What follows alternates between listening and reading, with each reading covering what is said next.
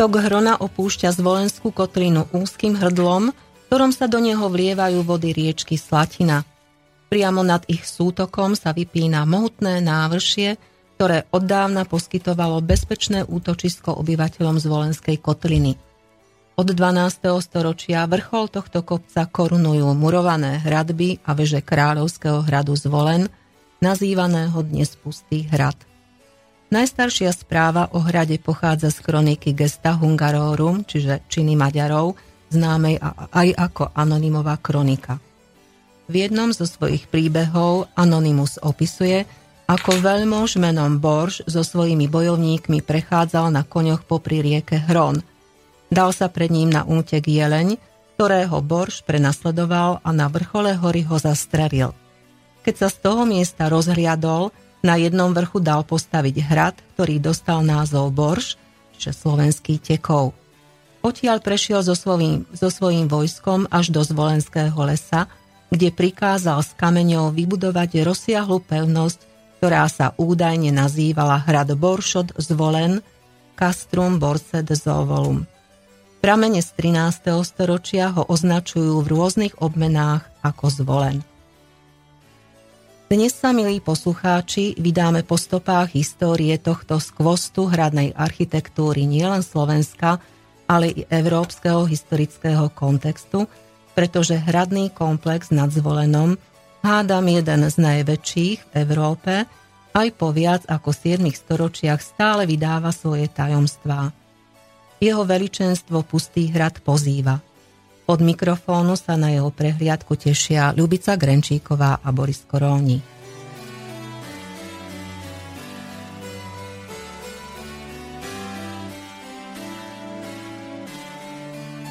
sprievodcom históriou Pustého hradu a dnes viac menej výlučne Dolného hradu na základe najnovších archeologických výskumov je človek, ktorý hádam pozná, pozná každý meter tohto magického historického územia, človek, ktorého by sme mali rovno pasovať za jeho rytiera, neunavného kastelána či obrancu, archeológa doktora Jána Beliaka, e, doktora filozofie, vedeckého pracovníka Archeologického ústavu Slovenskej akadémie vied Nitre, pobočky vo zvolenie, ktorý Pustému hradu doteraz venoval viac rokov svojej profesionálnej kariéry.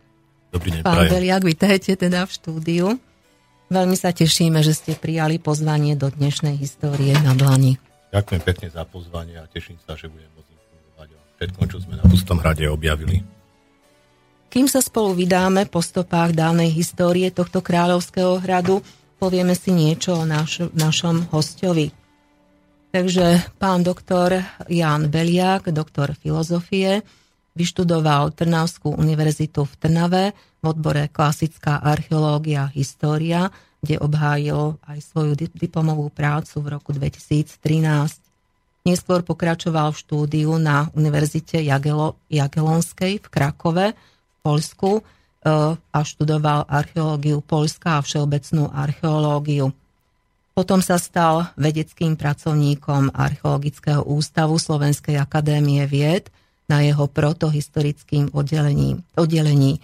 Keď hovoríme o tej protohistórii, tak v podstate e, špecializujete sa, pán Beliak, na e, hlavné témy, ako je osídlenie v dobe rímskej v predpolí severopanonského limitu, Germáni v stredoevropskom barbariku v dome rímskej a počiatkom obdobia stiahovania národov, kultúrny obraz v stredoevropskom barbariku v dobe rímskej a počiatkom obdobia stiahovania národov, vývoj osídlenia v južnej časti stredného Slovenska a potom samozrejme je to systematický výskum archeologickej lokality, hrad a hradisko Pustý hrad vo zvolenie, ale skúmate aj ďalšie hrady, ako je Modrý kameň a Čabrať.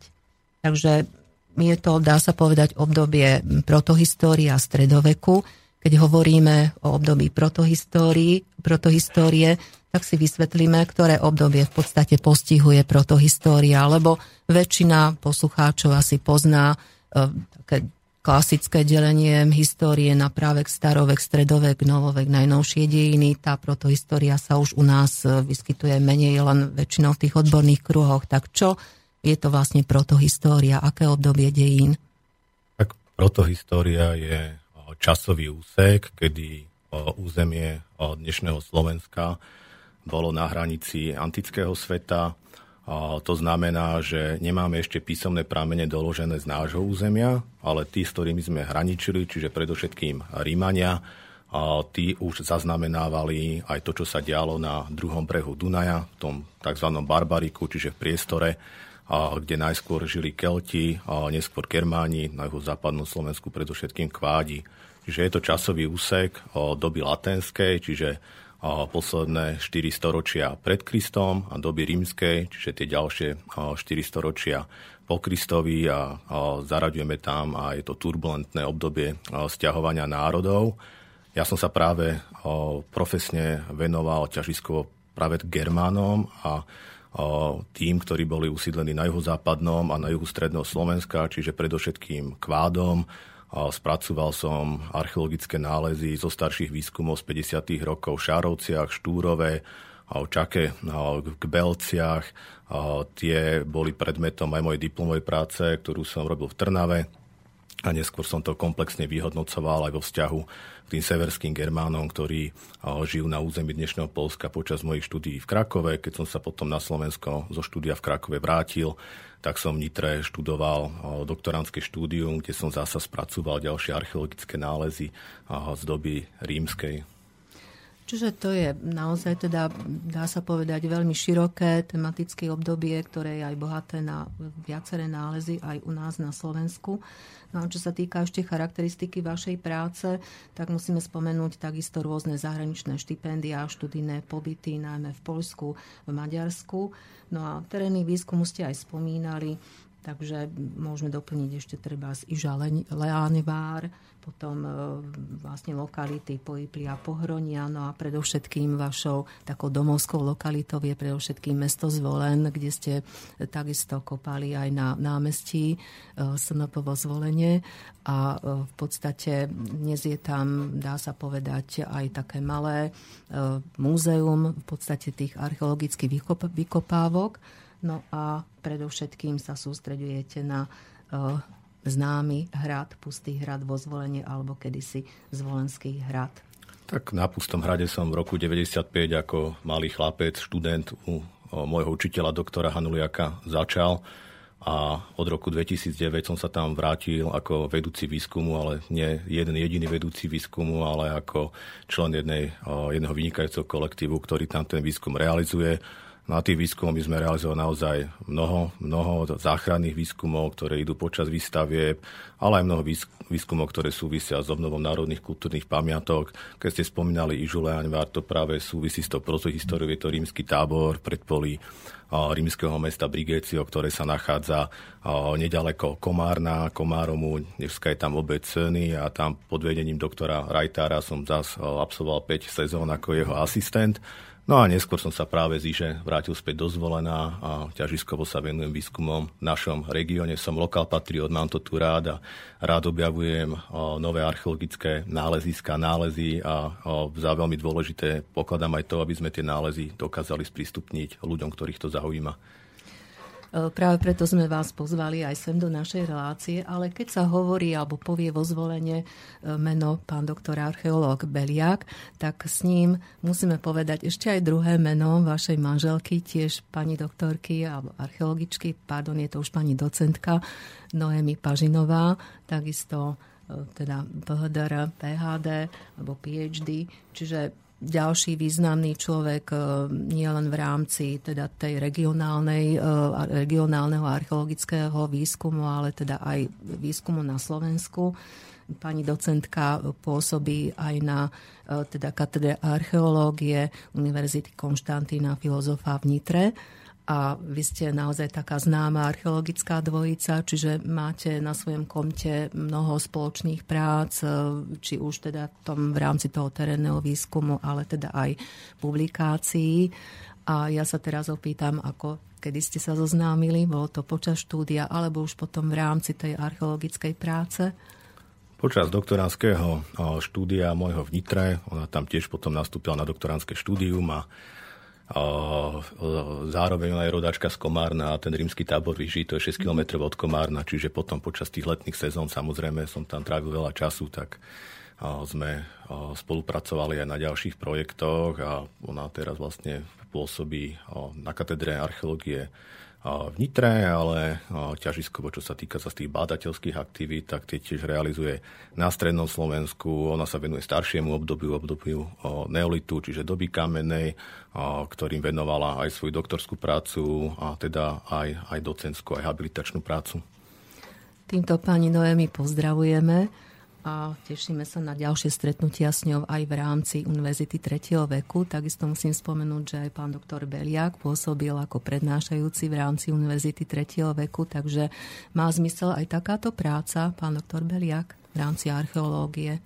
Tak samozrejme, treba pracovať s ľuďmi, treba to, čo zistíme a informácie, ktoré získame, tým našim bádaním ľuďom sprístupňovať ja myslím, že teraz už štvrtý rok pôsobím na Univerzity 3. veku a teda zároveň učím aj na, na katedre histórie, tie najstaršie práve dejiny, ale musím povedať, že záujem je aj pri, u tých mladších študentov o tieto staršie obdobia, ale zároveň ako veľmi oceňujem záujem aj tých skôr narodených, ktorí chodia jednak na prednášky, ale my sme mali aj taký projekt, že letná škola seniorov na Pustom hrade, okrem tej klasickej medzinárodnej letnej školy, ktorú realizujeme. A môžem povedať, že záujem a násadenie aj týchto skôr narodených je veľmi obdivhodný, pozorúhodný.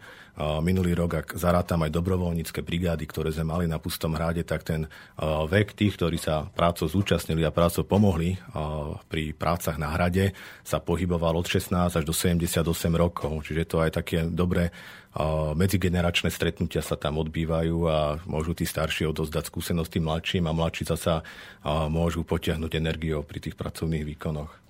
Tak to svedčí o tom, že archeológia, tie výsledky archeologického výskumu a vôbec história je veľmi, veľmi zaujímavá, aj čo sa týka re- regionálneho vývoja, regionálnej histórie, takže je to vynikajúce, keď v podstate e, aj mladší, aj starší ľudia sa zaujímajú a sú ešte takto aktívne činní. A musím sa pochváť, že aj ja sama patrím medzi nich, čiže takisto rada sa zúčastním ešte aj ďalších, treba z aj praktických činností v rámci teda archeológie, alebo možno, že ešte sa nám podarí, e, alebo vám podarí zorganizovať ešte aj nejaká letná škola práve pre tých seniorov. Letná Určite škola áno, dvere máme vždy otvorené pre všetky generácie, ktorých zaujíma archeológia a Pustý hrad tak to sa budeme tešiť. No, skúsme si povedať ešte niečo o publikačnej činnosti pána doktora Beliaka. Tá činnosť je veľmi bohatá, naozaj možno spomenúť množstvo článkov z tých e, teda lokalít, ktoré sme tu už spomínali. Ale dnes sa budeme viac menej rozprávať o najnovšej publikácii a je to e, monografia Pustý hrad vo zvolenie, Dolný hrad 2009 až 2014, ktorá uzrela svetlo sveta koncom roku 2014, respektíve začiatkom roku 2015 a ktorá, dá sa povedať, sumarizuje e, základný archeologický výskum v týchto spomínaných rokoch 2009 a 2014 na Pustom hrade, konkrétne na Dolnom hrade, e, kde v podstate smeroval e, po viacej sezón teda váš ten archeologický výskum.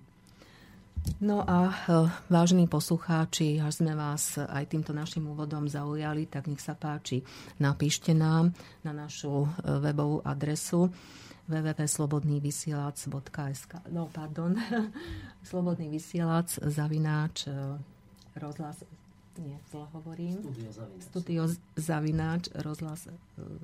Slobodný No, som to úplne domýlila. Čiže studio zavináč slobodný vysielač.sk Nech sa páči otázky na pána doktora Beliaka. No a ja sa opýtam, pán Beliak, dá sa aj po viac ako 700 či 800 rokoch od zániku Dolného hradu prekopať k jeho histórii? Samozrejme dá sa. Preto to aj robíme, pretože tá zemina, ktorá tam je, to sú vrstvy, ktoré my čítame, je to taká učebnica, Preto počas archeologického výskumu musíme veľmi svedomite a veľmi detailne dokumentovať to, ako sa prekopováme cez jednotlivé vrstvy nálezové situácie. A dočítame sa tam jednak o každom dennom živote na stredovekom hrade, o tom, ako ten hrad fungoval. Nachádzame doklady aj militárneho života na hrade vo forme rôznych zbraní, každodenného života, vo forme napríklad zvieracích kostí, na základe ktorých dokážeme zrekonštruovať jedálny listok, toho, čo tam mm-hmm. uhorskí králi počas svojich pobytov vo zvolenia ako na obľúbenom sídle jedli. A takisto vieme prečítať aj to staršie, keďže pustý hrad vo zvolenie, tam ťažisko je stredovek, ale sú tam aj staršie horizonty, ako je doba latenská, doba bronzová a doba kamenná. Takže je to úžasné, že naozaj po toľkých mnohých storočiach ešte je čo nachádzať a stále myslím si, že e, v podstate tá história vydá vlastne svoje ďalšie, ďalšie artefakty, ktoré budú naozaj dokladom života ľudí pred mnohými stáročiami. Je to v tom úžasné, že človek môže stále teda objavovať a dostávať sa k novým artefaktom, k novým uh, možnostiam poznania No ja som sa, alebo troška sme už aj hovorili o tom, čo vás priviedlo k histórii a k archeológii, e, ktorá sa stala vašou profesiou. E, spomínali ste pána doktora e, Hanuliaka, ktorý naozaj asi začal výskum na Pustom hrade. Tak čo vás ovplyvnilo konkrétne, že ste sa práve venovali štúdiu história a archeológie? No bol to Pustý hrad. Začalo to v útlom detstve, keď som so starým otcom chodeval na prechádzky na Pustý hrad. Potom v roku 1994, keď začali byť v novinách informácie o tom, že tam je archeologický výskum, tak sa môj záujem ako mladého chlapca zintenzívnil. Začal som tajne po, po obediach chodiť pozerať, čo nové objavili a potom som sa doktorovi Hanuliakovi prihovoril, že či by ma na ten výskum zobral. A bol som príliš mladý vtedy, potom som mal 15 rokov, ale v roku 95, ale povedal, že áno, že môžem tam prísť a ako čakal, že tam vydržím týždeň, dva, ale ja som vydržal dva mesiace a ďalších niekoľko sezón.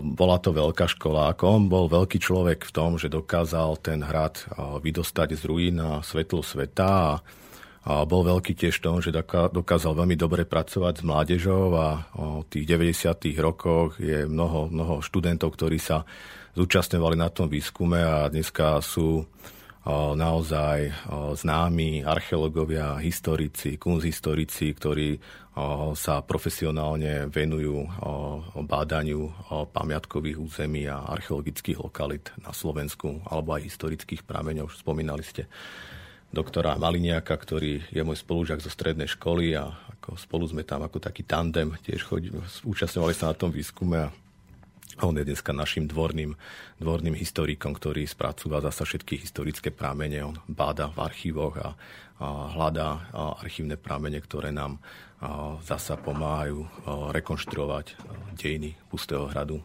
Pustého hradu znamená dnes známeho Pustého hradu, ale v stredoveku známeho hradu Zvolen alebo Zvolena. Áno. Čiže e, v podstate sme začali pánom doktorom Hanuliakom, ktorý naozaj začal systematicky bádať na Pustom hrade, tak mohli by sme stručne charakterizovať tie bádateľské aktivity, čiže históriu výskumu až do súčasnosti.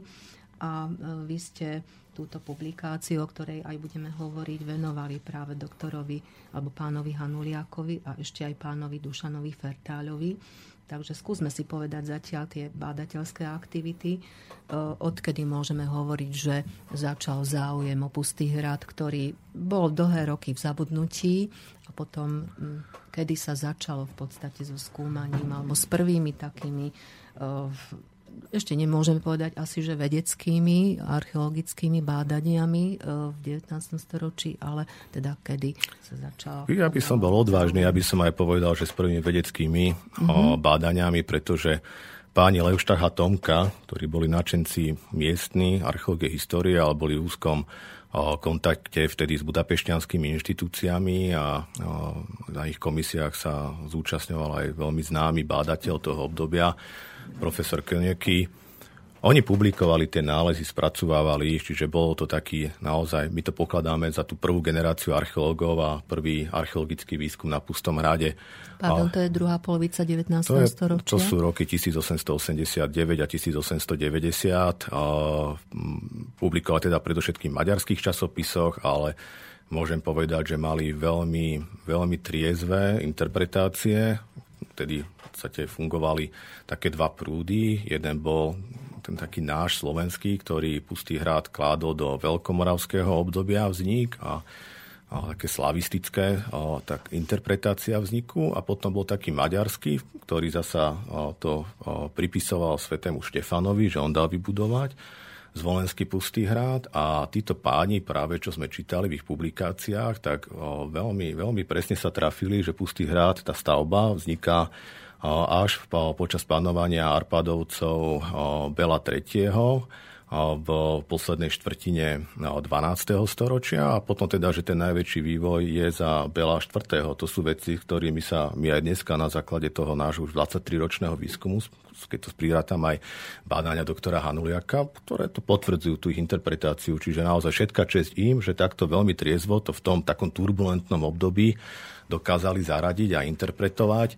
A tie také výkopové práce, ale súvisiace skôr s hľadaním pokladov, tam boli samozrejme už aj predtým.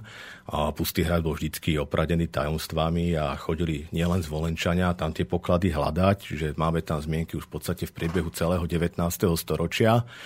Potom začiatkom 20. storočia je taká troška pauza. A však bol také náročné obdobie, že sa nemohli až tak venovať bádaniu historických pamiatok.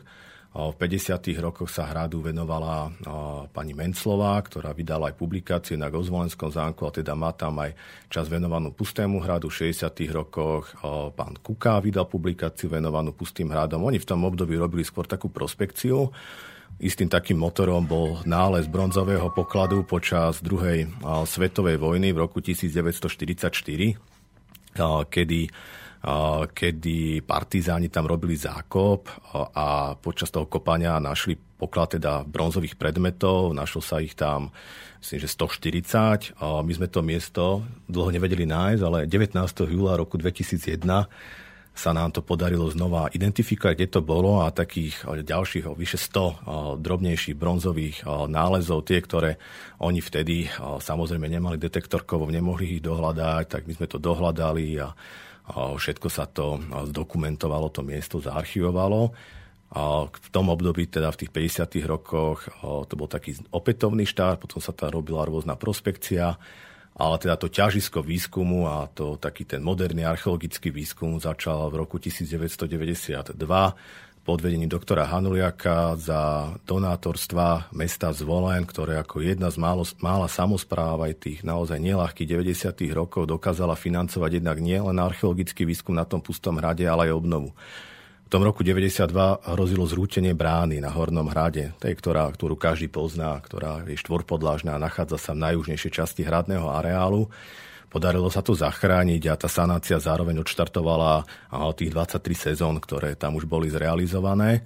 Našim takým motorom tých bádateľských aktivít na Dolnom hrade boli jednak nezodpovedané otázky, ale jednak to bola tiež opätovne záchrana sanácia zasa obytnej kráľovskej veže na Dolnom hrade, preto sme v roku 2009 s výskumom prešli z Horného hradu na Dolný.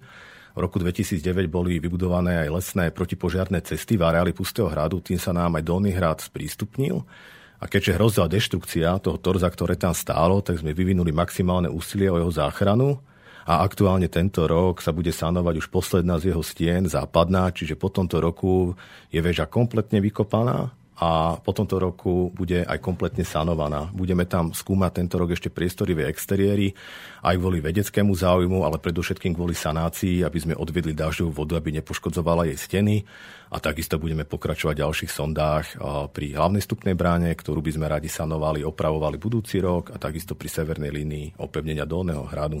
Tento rok sa vraciame aj na Horný hrad, keďže po prerušení výskumu cisterny museli sme zvládnuť administratívu, rozhodnutia Krajského pamiatkového úradu, logistiku, a, a pretože výskum cisterny bude náročný a tým, že tam je stáročia zachovaná voda, dažďová, ale aj pravdepodobne aj nejaké podzemné prámene tú vodu doplňajú, sa nám tam zachovali organické nálezy, nálezy aké koža, textil, drevo, ktoré sú náročné na konzerváciu a museli sme zabezpečiť potrebné know-how, aby sa nám tie nálezy nerozpadli, aby boli odovzdané ľuďom, pretože to sú veľmi zriedkavé a raritné predmety, ktoré sa v štandardných podmienkách málo kedy zachovajú. Tiež je náročná technicky tá cisterna, pretože dnes je hĺbka 8 metrov o, vykopaná, ale mm, na základe skenovania georadarom vieme, že ešte minimálne 2 metre musíme doskúmať, aby sme sa dostali na jedno. No, tak to je úžasné. Ešte sa vrátim k tomu menu pána Dušana Fertáľa. Kto to bol, tento pán? Bol to náš priateľ. On bol lesný inžinier, ktorý niekoľko desaťročí projektoval lesné cesty v priestore okolí zvolená nielen a Venoval sa aj identifikovaniu historických ciest v zázemí Pustého hradu. Tým, že projektoval letné, lesné cesty, dokázal presne rozlíšiť, čo je stará historická cesta a čo je cesta spôsobená už aktívnou činnosťou človeka v 20. storočí a podarilo sa vďaka nemu práve v letných mesiacoch roku 2012 všetky tieto historické cesty v zázemí Pustého hradu zdokumentovať a bol aj objaviteľ a nielen historických ciest. On objavil ten val na dráhach nedaleko Pustého hradu, ktorý sme v roku 2010 skúmali a vďaka radiouhlíkovej metóde ho vieme zadatovať do predveľkomoravského obdobia, čiže ho budovali Slovania a chránil zvolen pred útokmi z juhu. No, tak sme sa dozvedeli niečo z tej histórie bádania a po prestávke budeme pokračovať ďalej.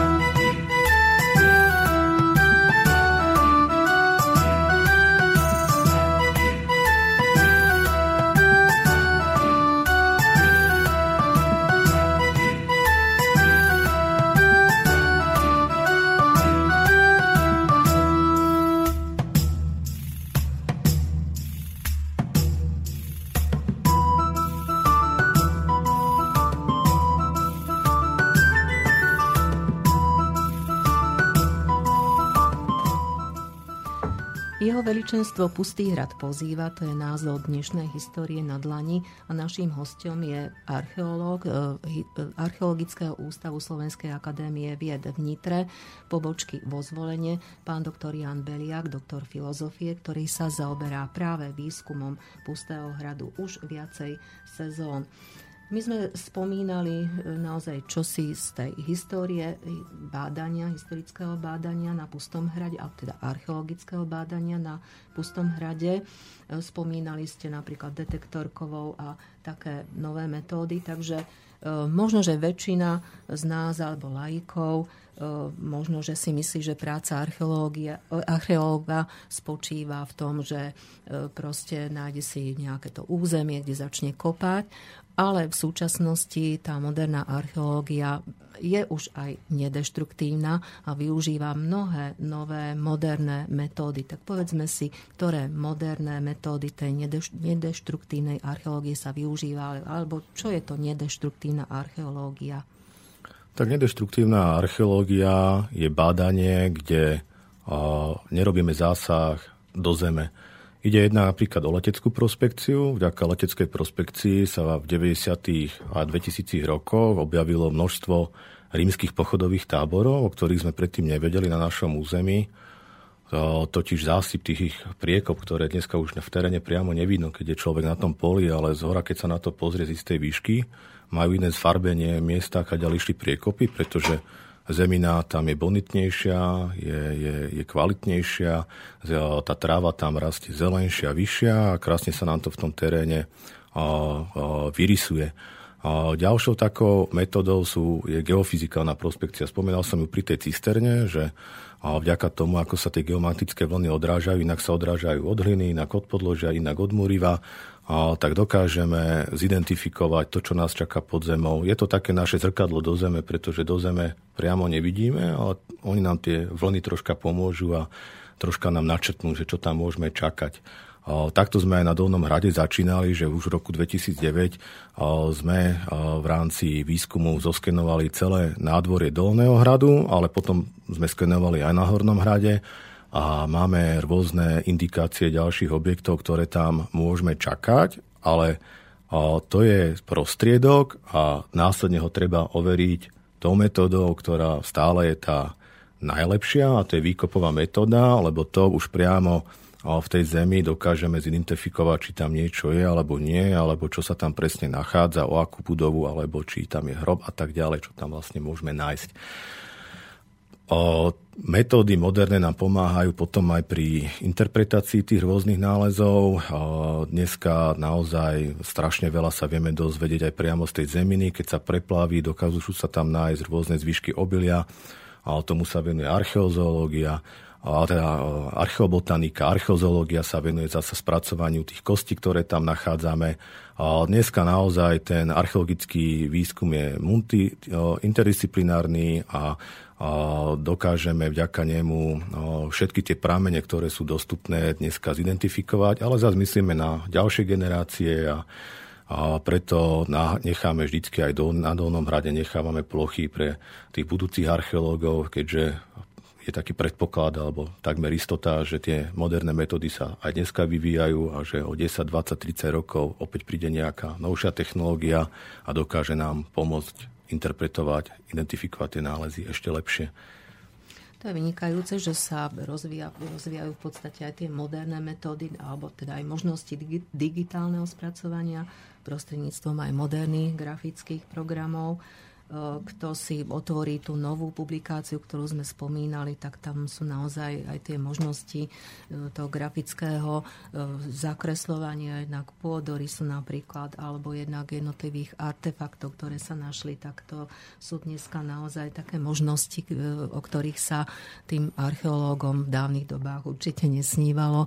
Takisto ste spomínali ten detektor kovov, takže to sú všetko veľmi dobré pomôcky. Technológie sa vyvíjajú, detektor kovov je tiež vynikajúca pomocka, ale treba dbať na to, aby bol v rukách odborníka, aby sa s ním nálezy identifikovali také, ktoré u nás aj ostanú a budú zdokumentované v rámci archeologického výskumu.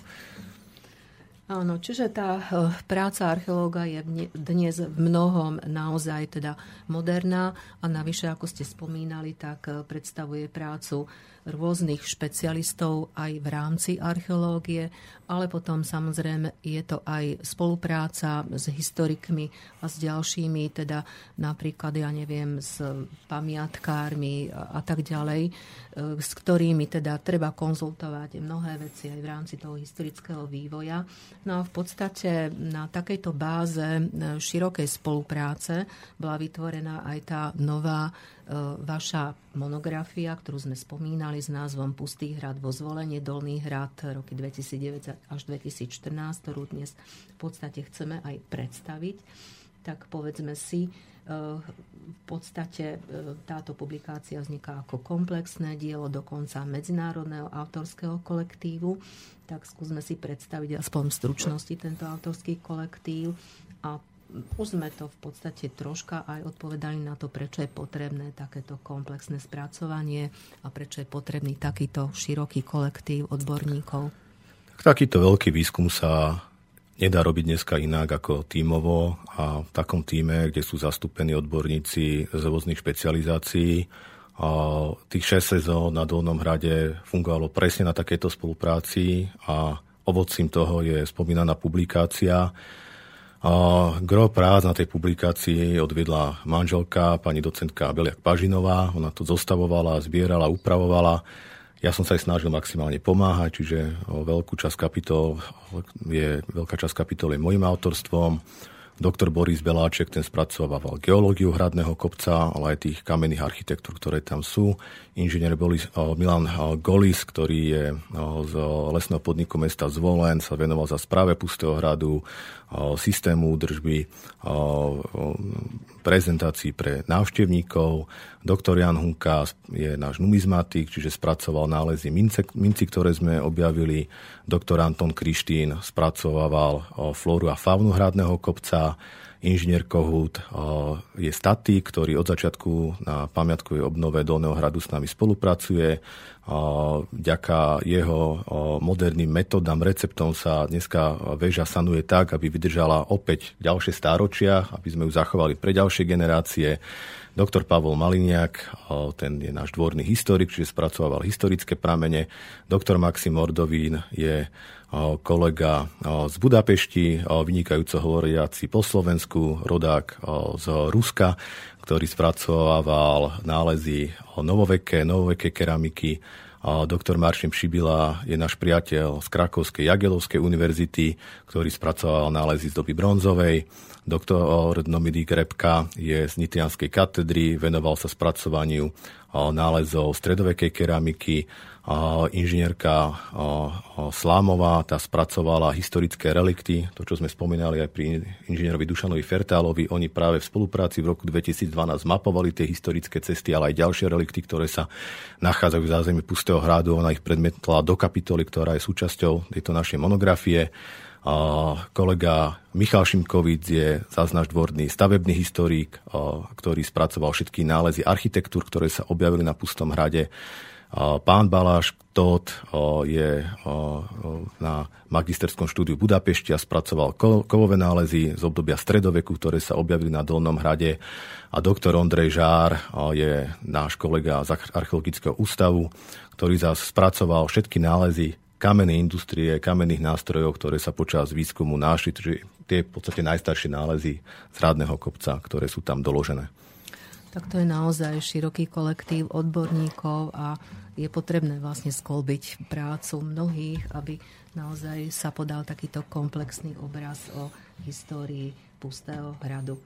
No a dostali sme sa k samotnej histórii Pustého hradu, pretože táto história je naozaj veľmi stará, mohli by sme si o nej teda niečo povedať, ako vlastne vznikol Pustý hrad. My tu spomíname podstate dva hrady, Horný hrad, Dolný hrad. My ako, teda, dá sa povedať, ktorí sme blízko zvolená Pustého hradu, tak vieme, čo je to Horný a Dolný hrad, ale možno, že poslucháči niekde ide na Slovensku, ktorí na Pustom hrade ešte neboli, tak možno, že nevedia, prečo Horný a prečo Dolný hrad, tak teraz si ideme troška vysvetliť tú históriu a povieme si, o týchto jednotlivých objektoch, kedy vznikali a v podstate komu slúžili a dokedy v podstate hrad fungoval, plnil svoju funkciu stredovekého hradu a aká, aká bola jeho história alebo osudy novoveku až do súčasnosti. Ale mohli by sme si dať prestávku, aby sme si troška odýchli a budeme pokračovať potom históriou. Ešte pripomeniem, nech sa páči, E, píšte nám otázky na adresu studiozavináč slobodnývysielac.sk Nejaké maily už prišli, budeme na ne odpovedať troška neskôr. Takže nech sa páči, napíšte nám a vydržte pri našom počúvaní. Thank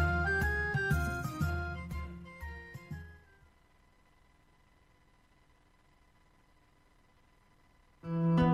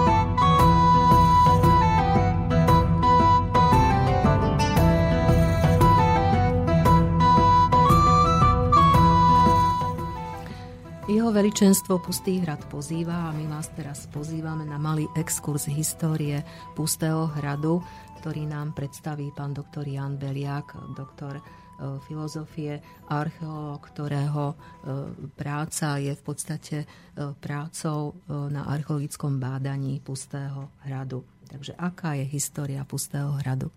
Bohatá.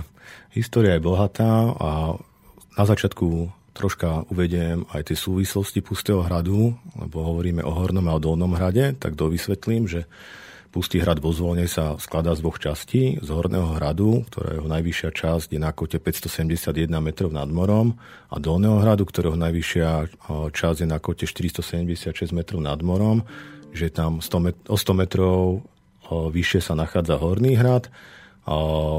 Je medzi nimi tzv. spojovacia časť, dĺžke 400 metrov, rozmerovo Horný hrad má 3,5 hektára, Dolný hrad má 0,7 hektára. Spolu s tou tzv. spojovacou časťou, ktorá tvorí predhrade Dolného hradu, disponujú, disponuje tento hradný areál, tento hradný komplex plochou 4,7 hektára. Len pripomenie, že Spišský hrad má 3,9 hektára, čiže Zvolenský pustý hrad naozaj patrí medzi tie najväčšie hradné areály nielen u nás. Pustý hrad vo zvolenie, ten hradný kopec má svoju pre proto a históriu, pretože má aj praveké osídlenie, má aj osídlenie z tej včasnej doby, kde iné, tú protohistóriu, ktorú sme už spomínali a potom naozaj veľmi, veľmi bohatú históriu z obdobia vrcholného stredoveku. K tým najstarším časovým úsekom, o ktorých môžeme hovoriť, patrí neskora doba kamenná, kedy na hradnom kopci, aj na dolnom, aj na hornom hrade sídlil ľud bádenskej kultúry, to bolo približne pred 5000 rokmi. Približne pred 3000 rokmi hradný kopec znovu objavili ľuď najskôr lužické, neskôr kiatické kultúry. Po nich nám tam ostali už aj ten spomínaný poklad, objavený počas druhej svetovej vojny, ale teda aj ďalšie množstvo archeologických nálezov. Pravdepodobne v tom období tam je vybudované aj opevnenie valové, drevozemné, na ktorom potom v stredoveku vybudovali kamennú hradbu. Potvrdená je doba latenská, v posledných dvoch storočiach. Celá doba latenská sú 4 storočia, ale na Hradnom kopci máme potvrdené tie posledné 2 storočia pred zmenou letopočtu. Vtedy na Hradnom kopci sídlil ľud puchovskej kultúry, ktorého nositeľmi bol najpravdepodobnejšie keltský kmeň Kotínov, ktorý v tomto priestore stredného Slovenska sídlil až do obdobia markománskych vojen. To boli vojny, ktoré zvádzali Rímania a Germáni v rokoch 166 až 180 a Rímania počas týchto vojen, týchto keltských kotínov, keďže neboli poslušní, presťahovali do Panónie, následne Podpustý hrad, ale náhradný kopec nie, ale Podpustý hrad na známu lokalitu zvolen Haputka, to je pri tom nástupnom areáli Pustého hradu, tam, kde začína naučný chodník. Prichádzajú sem germánsky kvádi, ktorí aj s cieľom využívať rudné bohatstvo tohto nášho regiónu si nielen tam, ale aj v iných častiach regiónu budujú osady. Následne, čo sa týka Pustohradu, je troška medzera vo sídlení. Spomínal som val na dráhách, ten je v časnostredoveký. Z Pustého hradu žiaľ tie veľkomoravské črepy zatiaľ ani iné nálezy veľmi potvrdené nemáme. Máme tri črepy zo zasypu valu, ale verím, že je to stav bádania a že nejaké, nejaké svedectvo obdobia Veľkej Moravy na hradnom kopci ešte objavíme. No a potom dochádza k stavebnému boomu postupne od 12. storočia. Dneska by sme povedali, že developerom bol král, uhorský král. Prvým bol Belo III, pravdepodobne za jeho panovania vzniká obytná kráľovská väža na Hornom hrade, kráľ bol stavebníkom, ale tá bola vystávaná s cieľom sídla Župana, ktorý spravoval stadial zvolenský komitát, neskôr Župu. Bolo to obrovské administratívne územie, ktoré spravoval tento zvolenský župan. Vtedy do zvolenskej župy patrila aj Orava, Turie z Liptov, čiže takmer celé stredné Slovensko. O 700 metrov severnejšie, a teda 100 metrov nižšie, v prvých desaťročiach 13. storočia, pravdepodobne za panovania uhorského kráľa Ondreja II. vzniká to ťažisko našich prác pri teraz objavovaní je tajomstiev obrovská kráľovská rezidenčná obytná väža Dolného hradu, ktorá s rozmermi 20x20 metrov patrí medzi najväčšie rezidenčné stavby v strednej Európe. Následne dochádza v polovici 13. storočia po tatarskom vpáde za panovania kráľa Bela IV. k vybudovaniu tzv. veľkého opevnenia, tedy vlastne bol ohraničený ten areál s rozlohou 4,7 hektára. Máme to potvrdené aj archeologicky, je to teda známe aj z písomných prameňov. V roku 1255 král Belo IV. daroval majetky v nedalekej obci Dubove svojmu kamenárskému majstrovi Pertódovi, ktorý pochádzal pravdepodobne z nemeckých zemí, čiže bol to architekt, projektant, stavební, stavbár pochádzajúci zo západnej Európy a práve táto väža tými svojimi rozmermi, ale aj charakterom architektúry prezrádza to, že ten architekt pochádzal práve z tých západných zemí. Není to nič netradičné, však úorskí králi mávali manželky práve aj z nemeckých, aj z francúzských zemí. V nasledujúcom období to sme doteraz hovorili o stavbách, ktoré boli vybudované v románskom architektonickom slohu, následne v gotike. Je dobudovaný postupne areál Horného hradu, vzniká tam na prelome okolo polovice 13. storočia obytná väža číslo 2 a na prelome 13. a 14. storočia v tej najsevernejšej časti Horného hradu v rámci toho 3,5 hektárového areálu si vyčlenili približne pol hektárový areál, ktorý sa hra, stal takým srdcom toho hradu, župným sídlom. Doktor Hanuliak to nazval, že Dončovo hrad. Usídlili tam župania, ktorí boli z rodu Balašovcov, No, známi sú predovšetkým ten magisteriteľ Donž, ale známy bola jeho strýko Demeter. To je obdobie mocenských nepokojov na uhorskom tróne. Je to obdobie, kedy vymierajú Arpádovci. A mince toho posledného sme na Dolnom hrade objavili. Ondreja III. 1290 až 1301 vládol. A je to taká rarita inak, lebo my sme našli dve mince pri veži na Dolnom hrade, jednu v interiéri, jednu pri vstupe v exteriéri Z Horného hradu pochádza tretia a na Slovensku sú známe už iba ďalšie dve. Čiže z piatich známych mincí tohto panovníka tri pochádzajú zo Zvolenského pustého hradu. Následne už nehovoríme o období, kedy vládli Arpadovci, ale Anžovci, Karol Robert, neskôr jeho syn Ľudovít Veľký. Karol Robert postupne stabilizuje tú situáciu v Horskom kráľovstve a Ľudovít Veľký vybudoval pohodlný zvolenský zámok, pohodlný z hľadiska komfortu, modernejšiu rezidenciu. To bol jeden z dôvodov, prečo Pustý hrad začína byť pustý, alebo hrad Zvolen, prečo sa hrad Zvolen stáva pustým hradom, pretože začína strácať na význame. Jedným z tých dôvodov bola tá obrovská rozloha, ktorou ten hrad disponoval. To znamenalo aj obrovské náklady na údržbu. Lebo jedna vec bolo postaviť taký obrovský hrad, po tom tatárskom vpáde v roku 1241 mali veľkú motiváciu obyvateľia, ktorí žili v tomto stredoslovenskom priestore, aby si vybudovali takúto obrannú fortifikáciu, pretože ten hrad v prípade nebezpečia mal slúžiť aj obyvateľom z okolia, preto hovorím o tzv. refúgiu. Musel byť dostávaný na neskôr naozaj okolo tých 50. rokov. V roku 1247 bolo štvrtý na vo zvolenie, pravdepodobne teda na Pustom hrade, vydával svoju dceru za syna litovského kniežaťa. Čiže tu sa odohral dynastický sobáš. Ten dynastický sobáš sa nemohol odohrať na nejakom provinčnom hrade niekde ďaleko, kde by nebolo zabezpečená bezpečnosť a obrana.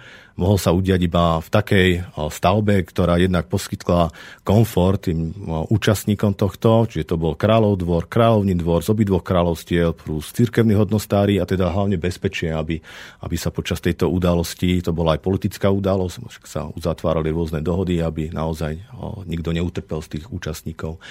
A, a Dolný hrad práve v súvislosti s tým zvolenským zámkom predpokladáme aj na základosti nášho bádania zanika už v prvých 10 ročiach 14. storočia. Horný hrad si udržal tú fortifikačnú úlohu až do polovice 15. storočia keď ešte zohral rolu medzi bojmi medzi Janom Huďaným a Janom Iskrom z Brandisa. Bola to už taká pevnosť. Pravdepodobne už vtedy on tiež nebol o, úplne 100% kondícii, v 100% stave, pretože boli tam vybudované v rámci toho 3,5 hektárového hradného areálu ďalšie fortifikačné stavby ako priekopy, aby v prípade, keby sa útočník už dostal do toho hradného areálu, aby v tých samostatných pevnostkách sa ešte dokázali brániť že v, tý, v tom, to, okolo toho roku 1450 je doložený aj požiar vo zvolenie, čiže bude to hrad, môže to byť aj mesto. Potom to ten hrad už naozaj začína definitívne pustnúť.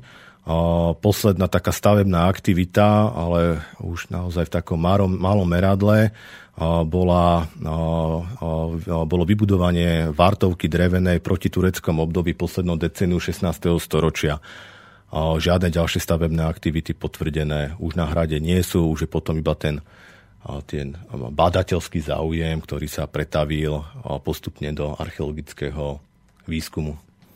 Tak tá história je naozaj významná, pretože Kráľovský hrad naozaj musel byť významný a e, naozaj sme sa, alebo som sa dočítala, že teda e, tento hrad často navštevovali rôzni uhorskí králi, teda nie len Belo IV.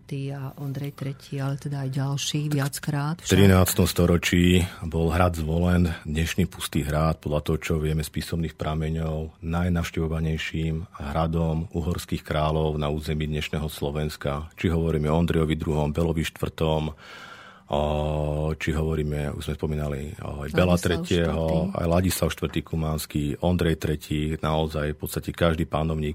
No oni mali zaujímavú motiváciu, boli polovníci a v okolí zvolená aj dneska sa nachádza vnikajúci genofond tejto divej zvery a takisto to bolo vlastne pravdepodobne aj v stredoveku a uhorskí králi naozaj, dá sa predpokladať, že každoročne v istých etapách roku sem zavítali nielen polovali, vydávali to aj listiny, spravovali tú krajinu. V podstate ten systém toho uhorského vládnutia a, a toho hlavného sídla v Uhorskom kráľovstve nebol tak ako dneska, že máme jedno hlavné mesto, kde sídlí prezident, premiér a tak ďalej, ale oni putovali po tých najvýznamnejších hradoch, teda predovšetkým to bol stoličný Belehrad, Budín, Vyšehrad, Ostrihom, ale teda naozaj veľmi často, takmer každoročne sa privítali aj dozvolená, vydávali tu privilegia zvolenú ďalším mestám, dôležité listiny. takže dá sa povedať, že naozaj, čo sa týka 13. storočia, nielen zvolen, je to naozaj veľmi dôležité mesto a my tým kráľom naozaj môžeme byť vďační za to, čo nám vo zvolenie vybudovali. Tak to je naozaj úžasné, úžasná história. Ten pustý hrad mal naozaj svoj veľký význam nielen v 13. storočí, ale samozrejme potom aj neskôr.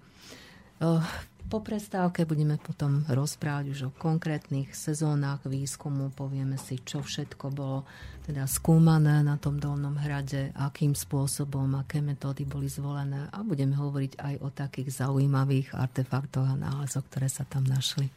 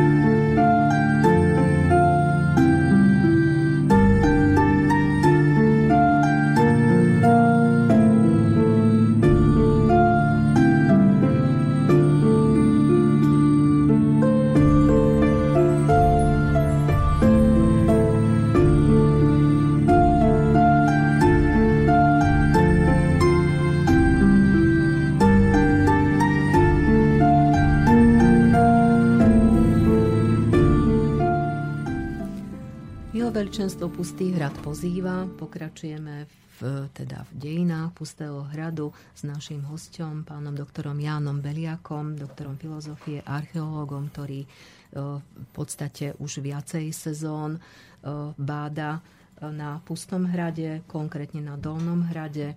No a výsledkom celej tej práce, nielen jeho samého, ale samozrejme aj celého kolektívu, je alebo sú už teda výsledky bádania v podobe novej monografie Pustý hrad vo zvolenie Dolný hrad 2009-2014. poďme si teraz, pán Beliak, postupne predstaviť jednotlivé výsledky výskumu alebo respektíve jednotlivé etapy výskumu. Ako sa dial alebo teda realizoval výskum, kto sa zúčastnil výskumu, aké metodické postupy boli zvolené, prečo? A tak ďalej. Tak ako som už spomínal, výskum bol motivovaný predovšetkým záchranou stojaceho torza juhovýchodného nárožia obytnej kráľovskej veže, ktorý bol vo veľmi zlom statickom stave a Potrebovali sme vyvinúť maximálne úsilie pre jeho stabilizáciu a záchranu. A zároveň nás výskum motivovali aj otázky, ktoré okolo Dolného hradu sme mali nezodpovedané. V roku 2009, keď sme ten výskum začínali v lete, v auguste, tak sme vôbec nevedeli, kedy ten hrad vznikol, dokedy slúžil. To všetko bolo iba v takých hypotetických otázkach. A na všetky otázky tým našim úsilím a úsilím študentov a ďalších brigádnikov, ktorí nám boli nápomocní, sme postupne na otázky, na otázky našli odpovede. Bola dlho otázka prečo tie hrady sú dva, prečo je tam ten tzv. spojovací múr, či tie hrady spájal alebo nespájal.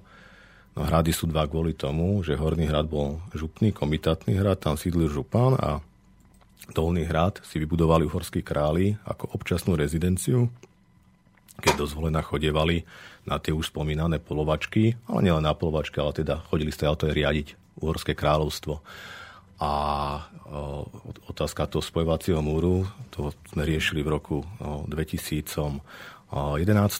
Ukázalo sa, že tie hrady neboli spojené spojovacím múrom, ten spojovací múr je iba predsnuté opevnenie dolného hradu, v podstate v tom najpriechodnejšom priestore, kadeľ sa jazda mohla dostať k hlavnej stupnej bráne Dolného hradu, potrebovali vytvoriť ešte jednu obrannú líniu, že v tom 400 metrovom úseku medzi Horným a Dolným hradom od Dolného hradu od juho západného nárožia obytnej veže sa tiahne sedlom iba v dĺžke 170 metrov. Tá ďalšia časť už bola tak exponovaná, prírod, bolo tam prírodné bralo, a to tam je doteraz, že tá jazda neprešla, čiže oni prehradili iba to, čo bolo dostupné. To je zaujímavé, pardon, že tie hrady neboli teda spojené tým spoločným opevnením. Neboli. To je, to je hrad, ktorý pozostáva z dvoch častí, tvoria hradný areál, ale je to jeden hrad, náš zvolenský pustý hrad, ktorý sa skladá z dolnej a hornej časti. No, v tom roku 2009, to bola taká pilotná sezóna, trvala vtedy ťažiskovo v auguste jeden mesiac, potom sme veci dopracovali ešte v septembri. Vtedy sme zistili, že na tom Dolnom hrade bola prvá vybudovaná tá obytná kráľovská väža, pretože pri sonde jednej sme našli nárože, ku ktorému bolo pristávané úplne, čiže s určitosťou bolo mladšie, bolo postavené neskôr ako samotná väža. To sa nám potom potvrdilo aj v ďalších nálezových situáciách. Využili ste aj tie moderné metódy, ja neviem, letecký, e, leteckú prospekciu alebo geofyzikálny prieskum. No, letecká, prospek... letecká prospekcia by nám ako, Letecky sme dokumentovali mm-hmm. Dolný hrad a máme teraz premeny toho hradného areálu, ale z hľadiska archeológie mala pre nás tá letecká archeológia skôr dokumentačný význam. Ako v tom teréne nám nemôže priniesť nejaké nejaké, nejaké o, identifikácie objektov o, a bol tam hustý les, čiže ani veľa mhm. nebolo, nebolo vidno, bolo vidno iba stromy až postupne vlastne spomedzi tých stromov opätovne vyrástol Dolný hrad. Ale ako som už spomínal, použili sme geofyziku, že už na tom začiatku, už počas tej prvej sezóny sme celý Dolný hrad oskenovali a zistili sme tie rôzne anomálie, ktoré sa tam nachádzajú. No. A v roku 2009 sme tiež realizovali prvotné, prvé dve také pilotné sondy na nadvory, aby sme zistili stratigrafiu, čiže tie horizonty jednotlivé o, doby, keď, o, obdobia osídlenia, ktoré sú tam doložené.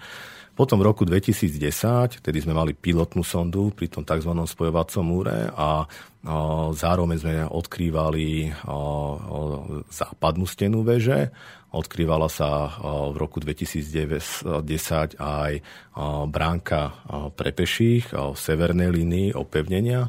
To je taká ďalšia zaujímavosť, lebo vždy ďal viedol naučný chodník. Ako keby si to tí ľudia stáročia pamätali a presne na tom mieste, kaďal ten naučný chodník vchádzal do nadvoria Dolného hradu, presne na tom mieste sme objavili bránku, ktorá v tom 2,5 metra hrubom múre opevnenia predstavovala taký 1,2 metra široký priechod. Tiež sme mali odkryté ďalšie sondy na nádvorí, že Dolný hrad má teda 0,7 hektára, či 7000 m štvorcových. My po minuloročnej sezóne máme preskúmaných aj spolu s časťami v tom tej spojovacej časti, pri tom tzv. spojovacom múre, máme spolu preskúmaných 2500 m štvorcových, čiže pomerne, pomerne veľkú časť a veľkú časť toho tvorili aj tie také sondy bádateľské na nádvorí Dolného hradu. Boli postupne realizované v podstate vo všetkých častiach v sektorovej metóde, čiže my sme mali celý hrad rozdelený do štvorcov 5x5 metrov.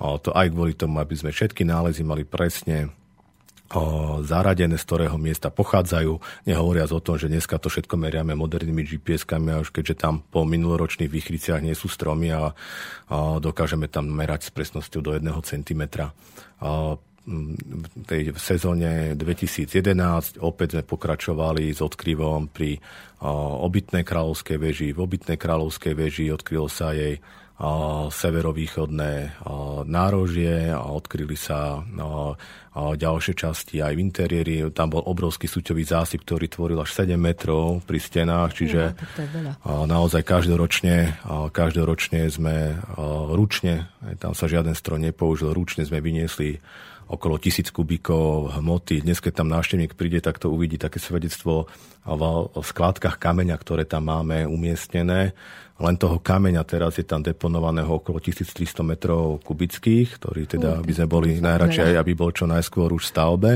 Všetko to teda, a okrem toho teda tisícky kubíkov zeminy, ktorá bola aj preosievaná, aby nám tam žiaden archeologický nález neunikol. No a v roku tom 2011 sme odkryli aj hlavnú vstupnú bránu do Dolného hradu, kde sme Zistili jej zázemie aj veľmi pekné archeologické nálezy, ako mincu Ladislava 4. kumarského sobášnu pri príležitosti o sobášu z Izabelou z Anžu a našli sme tam napríklad železný nôž, ktorý bol zdobený striebrom a zlatou inkrustráciou a, a, a ďalšie ozdobné kovania, naozaj veľmi bohatý súbor. Všetko je vlastne vyhodnotené v tejto našej aktuálnej publikácii. Po odkryve tejto vstupnej brány v roku 2011 hlavnej na Dolnom hrade sme na mieste, kde sme predpokladali vstupnú bránu v, tom tzv. spojovacom more, čiže tej prvej línii opevnenia skúmali tú prvú bránu, čiže bránu v spojovacom múre v roku 2012 a v roku 2012 sme práve pri nej našli aj zaujímavý nález zo staršieho obdobia urnový hrob z doby bronzovej s pozostatkami po kremácii vlastne človeka, keďže tam boli prepálené ľudské kostičky a odkryla sa v roku 2012 aj severná a východná stena veže a, a odkryli sa ďalšie časti na nádvorí. Potom v roku 2013 sa ťažiskovo preskúmal, alebo ťažiskom bolo doskúmanie, dokopanie interiéru veže. Tam ostal už iba malý fragment, ktorý sme doskúmali minulý rok a skúmali sme potom aj tie ďalšie plochy opätovne na nádvorí, pri bráne a no, v, v častiach o, pri tej bráne spevacieho múru, tam sme boli zvedaví, či nájdeme ďalšie tie hrobové nálezy, či tam nebolo pohrebisko, ale žiaľ teda nenašli sme ich, čiže pravdepodobne išlo o jedinelý hrob o, z doby bronzovej. O, minulý rok sme skúmali ťažiskovo pri východnej a severnej steny veže Dolného hradu. To bol výskum, ktorý bol spojený aj s tým, že sme potrebovali odviezť dažďovú vodu, aby nepoškodzovala steny a steny veže a Zároveň sme tam našli unikátne archeologické nálezy, ako už spomínaná minca Ondreja III., ale našli sme aj mosadzné kovanie, na ktorom je vyobrazený uhorský král taký veľmi raritný nález. Hracia kocka sa tam našla, nástroj na šitie kníh, čiže stredoveký hrad nebol, nebol len o nejakých zbraniach, o vojakoch, bolo to o kultúre a tým, že tu bol král, tak potvrdzuje to to, že bola aj tá knižná kultúra, že boli naozaj na veľmi vysokej civilizačnej úrovni, ale mali aj hazardné hry, našli sme hraciu kocku, takže naozaj ten hrad žil svojim plnohodnotným životom. No a na tento rok máme naplánovaný odkryv pri západnej stene veže Dolného hradu, tiež práve aj kvôli odvedeniu dažďovej vody. Predtým nás tam čaká taká, taká náročná úloha. Musíme presunúť skládku kameňa, ktorá sa tam nachádza. Teda ja verím, že v blízkom období veľká časť nej skončí vo, počas sanácie tej západnej steny, počas o, o, konzervácie a ďalšiu časť budeme musieť presunúť Budeme skúmať ešte priestor hlavnej stupnej brány tak, aby budúci rok mohla byť ona komplexne sanovaná, obnovená. A v dvoch častiach na nadvorí severnej časti nádvoria Dolného hradu pri severnej línii opevnenia. No a tento rok sa teda opätovne vraciame aj na Horný hrad. My sme tam boli inak v roku 2010, keď sme tam doskumovali ešte jednu plochu na tom tzv. Dončovom hrade. Za to sme boli odmenení tým logom letnej školy archeológie, ktoré máme, čiže knižný kovanie s vyobrazením draka toho draka sme si osvojili.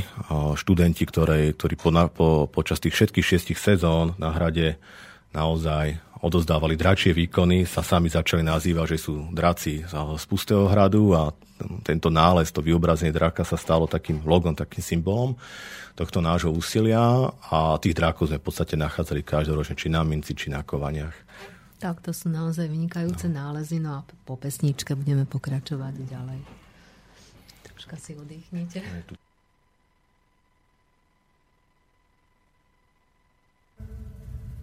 We are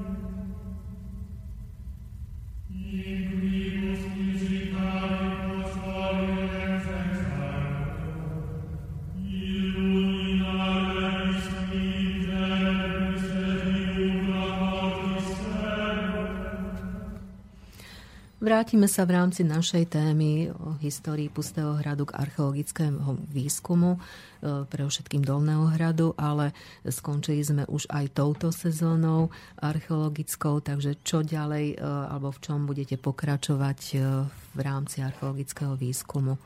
Tak ako som spomínal, Pustý hrad bude bádaný tento rok, aj jeho horná aj dolná časť bude, budú bádané dva také naj, ktoré radia Pustý hrad medzi tie naozaj významné stredoveké areály u nás, medzi významné národné kultúrne pamiatky. Na Hornom hrade budeme opätovne skúmať hradnú cisternu, ona svojimi rozmermi 7x7 metrov sú vlastne v základe, alebo 6,7x6,8 presne. A dneska je teda hlboká 8 metrov a pravdepodobne ešte 2 metre budeme dokopávať, čiže je predpoklad, že má až 10 metrovú hĺbku, čiže zmestilo sa do nej 500 metrov kubických vody, nie väčšie hradné cisterny na území dnešného Slovenska, ako je táto, čo je to jedna také naj. Ďalšie naj z Volenského pustého hradu je jednak tá história, teda predovšetkým tom 13. storočí, kedy bol najnavštevovanejší hrad uhorskými kráľmi na území Slovenska. Rozloha 4,7 hektára ho patrí medzi najväčšie hradné areály a na Dolnom hrade sa nachádza jedna z najväčších rezidenčných stavieb, obytná kráľovská väža na Dolnom hrade. Ona má rozmery základov, ako som už spomínal, 20x20 metrov, hrub, hrub, múry má hrubé 3,3 metra na úrovni prvého druhého podlažia. Interová plocha na tomto prvom, druhom podlaží je okolo 180 metrov štvorcových, čiže to je obrovská časť, obrovský priestor. Na úrovni 5. podlažia, ktorý je o čosi mladší, Predpokladáme, že za tatarského vpádu táto väža pravdepodobne vyhorela, lebo máme z minuloročnej sezóny doložený požiarový horizont, medzi ktorým ešte nebola kultúrna vrstva aj priamo na Maltovom potere pri základoch väže, čiže pravdepodobne zhorela a hneď za Bela 4. pod tatarskom vpáde pravdepodobne opravili a aj nadstávali o to najvyššie 5. podlažie. To malo hrúbku múru o 2,2 metra, čiže tam interiérová plocha bola okolo 220 metrov štvorcových Čiže keď si to prenesieme na dnešné reálie, na jedno podlažie sa zmestia dnešné štyri štandardné dvojizbové byty. Tá väža disponovala pravdepodobne piatimi podlažiami, ak nepočítame, že to luxusné druhé a tretie podlažie mohlo byť až 7 metrov vysokým, vysokou sálou. Samozrejme, bola, boli, boli, tam, boli tam stĺpy drevené, ktoré prevezovali tie, tie nosníky, nosné trámy, pretože inak by to technicky nedokázali inak riešiť. Ale tie drevené trámy boli určite zdobené malovaním, boli, dube, boli vyrobené z dubu. My sme ich zvyšky našli, boli na radiouhlíkovej datovaní, čiže ďalšia taká prírodovedná metóda, ktorú, ktorú sme využili v laboratóriu v Krakove a vďaka tomu to nám potvrdilo tiež to datovanie veže do tých prvých 10 ročí, je vznik do prvých 10 ročí 13 storočia. Výška toho suterénu, čiže toho skladového priestoru je okolo 3 metrov a tie ďalšie mali teda okolo 3,5 a teda ak počítame, ako som spomínal, to druhé a tretie, to obytné podlažie, luxusné, to mohlo mať až 7 metrovú výšku.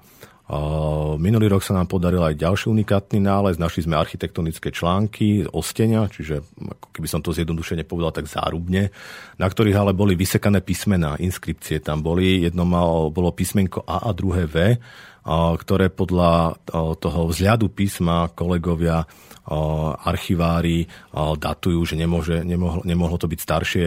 Tento písmo je typické pre obdobie pred polovicou 13. storočia a tie kamenné články, kde sú tie písmená, pochádzajú z tej mladšej časti, lebo boli súčasťou padnutého bloku Muriva, čiže potvrdzujú nám to datovanie tej prestavby do obdobia okolo polovice 13. storočia. To je to obdobie, kedy vzniká aj opevnenie na celom, celom hrade.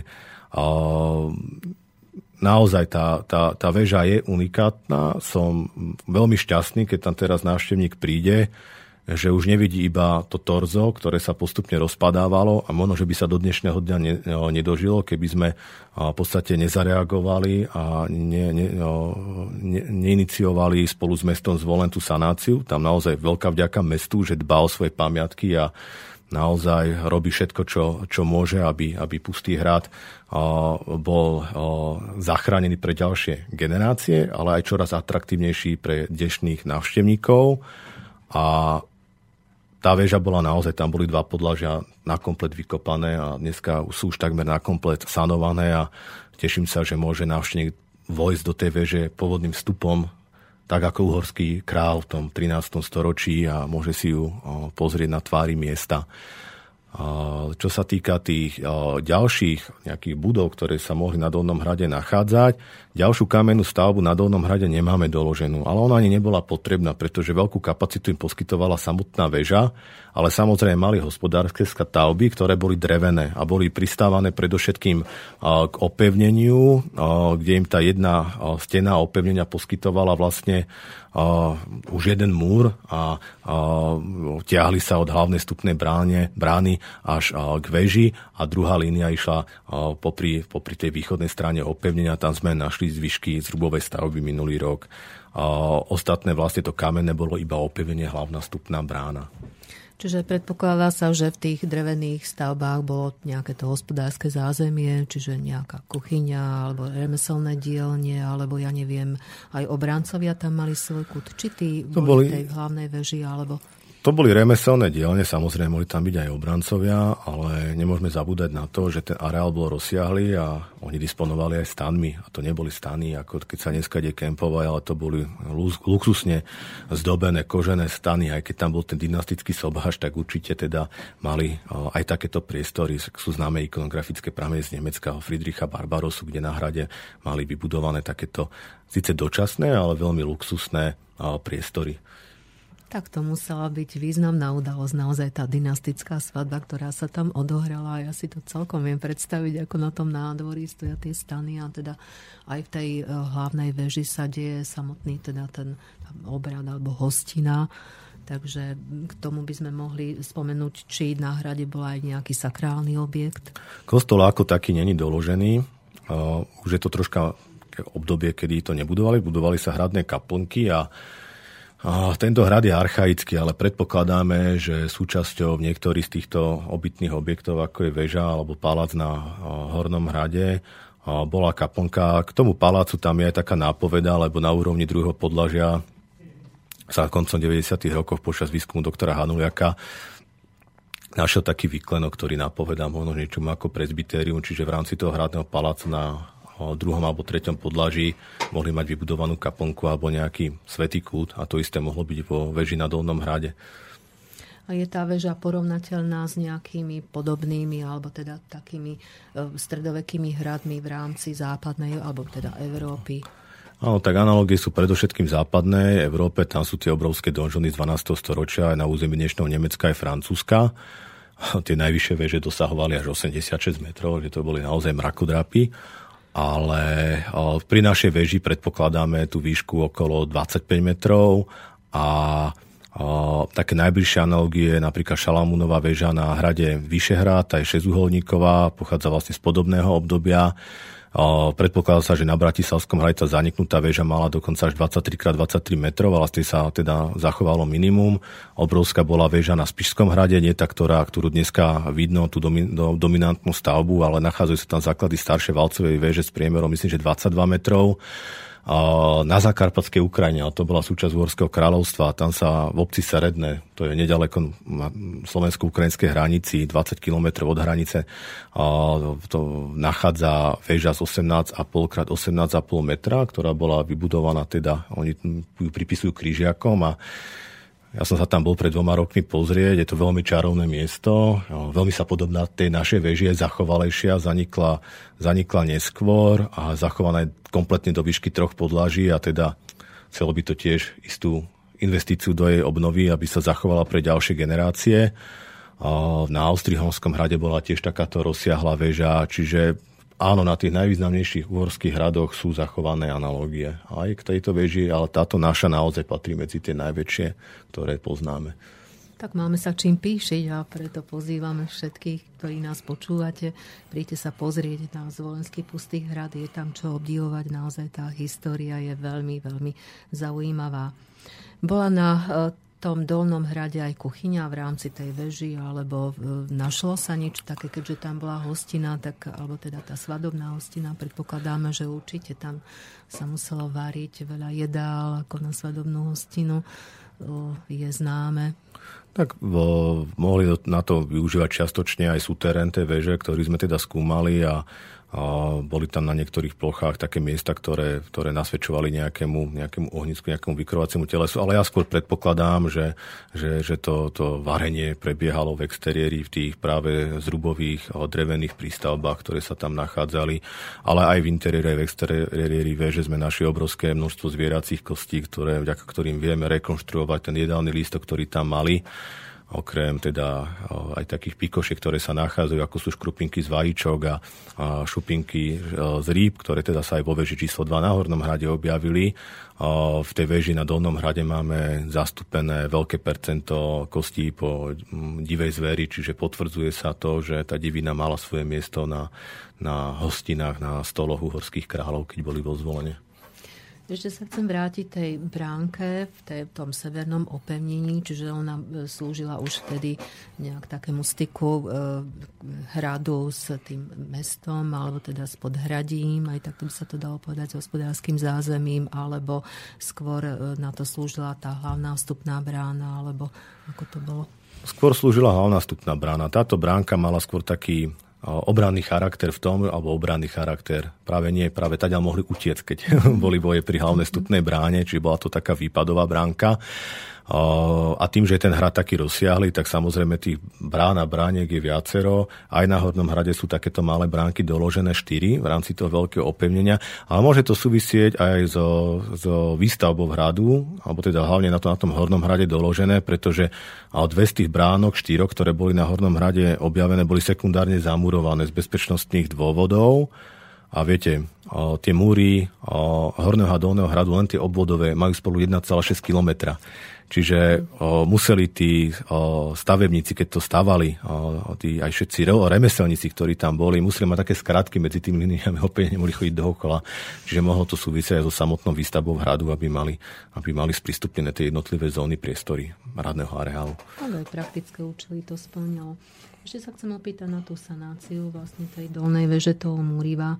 Je to v podstate, naozaj ste povedali, je to dôležité, veľmi dôležité, aby sa zachovala. Vďaka tomu sa teda aj tá obytná väža alebo čas, je, tej časti zachovali. Určite e, to bola náročná, náročný proces, aj čo sa týka financií, asi niečo takéto teda uskutočniť. Spomínali ste mesto Zvolen a e, jedna, alebo čerpali ste aj nejaké, e, ja neviem, peniaze z europrojektov, alebo mali ste na to ešte nejaké ako iné peniaze, alebo je to asi naozaj náročná finančne časť teda tej práce archeológa. Tak o, samozrejme, o, môžem povedať, že veľmi sa tešíme tomu, že sú aj grantové o, modely na Slovensku a grantové schémy, ktoré sa dajú využívať. A jedným z nich je obnome si svoj dom Ministerstva kultúry Slovenskej republiky, ktorý o, teda od roku 2010 každoročne pomohol o, s obnovou z Volenského pustého hradu. O, tú Medzinárodnú letnú školu archeológie tu zás podporoval Medzinárodný vyšehradský fond a potom mnoho, množstvo ďalších donátorov, naozaj na čele teda stálo mesto zvolen, ale predovšetkým tieto, títo dvaja ďalší donátori nám boli nápomocní. V rámci toho programu Obnome si svoj dom je spolupráca s nezamestnanými, čiže okrem tých niekoľkých desiatok študentov, ktorí tam v júli, v auguste pomáhajú svojou prácou k odhalovaniu tajomstiev Pustého hradu, tak nám pomáhajú aj desiatí nezamestnaní a to je jeden úspešný projekt, ktorý na Slovensku je realizovaný na nejakých 35 lokalitách, teda ťažiskovo hradoch a je to, je to múdry projekt, pretože jednak sa zachráňuje naše kultúrne dedictvo a jednak sa pomáha tým nezamestnaným. Čiže sú to také dva v jednom a, a naozaj robí sa to citlivo a, a zachovávajú sa tak tie veci pre ďalšie generácie, ale aj pre aktuálne návštevníkov, že vidia, že, ten, s tým, že sa tomu hradu pomáha a, mnohé ďalšie objekty sa sprístupňujú týmto ľuďom, aby sa tam mohli cítiť bezpečne, aby si tú prehliadku hradu mohli zrealizovať bez újmy na zdraví.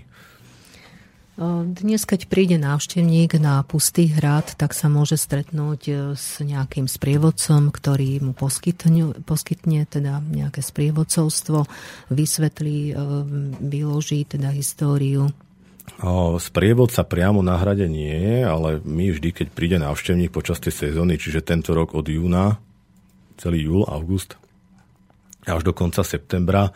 A ja som teda na hrade samozrejme aj tie ďalšie mesiace, každotýždenne niekoľkokrát a teda naozaj počas tej sezóny letnej dennodenne, tak samozrejme každému tie informácie poskytneme. Každý, kto má záujem, sa môže aj ozvať na našej internovej stránke www.pustyhrad.com sú kontaktné údaje a každému, kto to má záujem, radi sprístupníme históriu hradného kopca, jeho tajomstva ale v roku 2012 bol tiež inovovaný naučný chodník, ktorý e, prechádza celým priestorom hradného kopca, má 20 zastávok, je tam 20 informačných tabú, ktoré postupne informujú návštevníka o flóre a fávne hradného kopca a potom samozrejme o jeho histórii, archeológii, o všetkých nálezoch, ktoré sa tam našli.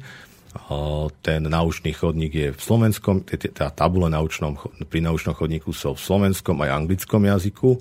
Ja mám ešte takú víziu, tam taký nápad práve tej inžinierky Slámovej z Technickej univerzity vo zvolenie, že dneska každý chodí so smartfónom, s telefónom a chceli by sme v budúcnosti aj takú mobilnú aplikáciu vypracovať, aby ten návštevník, keď bude na, výlete na pustom hrade, aby, aby ho ten mobil upozoril na ďalšie zaujímavosti, aby mu tam a, piplo, že má nejakú ďalšiu informáciu, nejaký zaujímavý objekt, že to tak do budúcna.